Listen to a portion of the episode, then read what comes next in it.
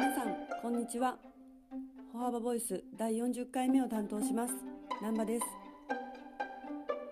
本日は転職を考えている方からの質問にお答えするコーナー。資格の勉強と仕事を両立させるためにはにお答えする第5回目です。私は税理士試験を受け始めて3年。1年目は模擬論と財務諸表論を受けて全滅しました。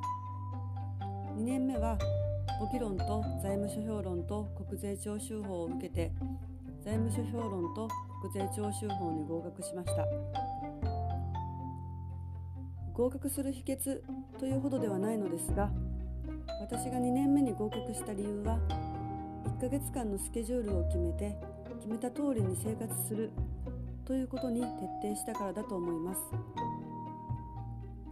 一例ではありますが例えば朝5時に起床して7時まで勉強。8時から18時まで仕事。19時から23時半まで勉強。土曜日と日曜日は10時から18時まで学校で勉強。これをただ1年間ずっと繰り返しました。そしたら合格できました。資格の勉強と仕事の両立は大変なことではあるけれどまずたった1年と思ってやってみてくださいそれでは今日はこの辺で。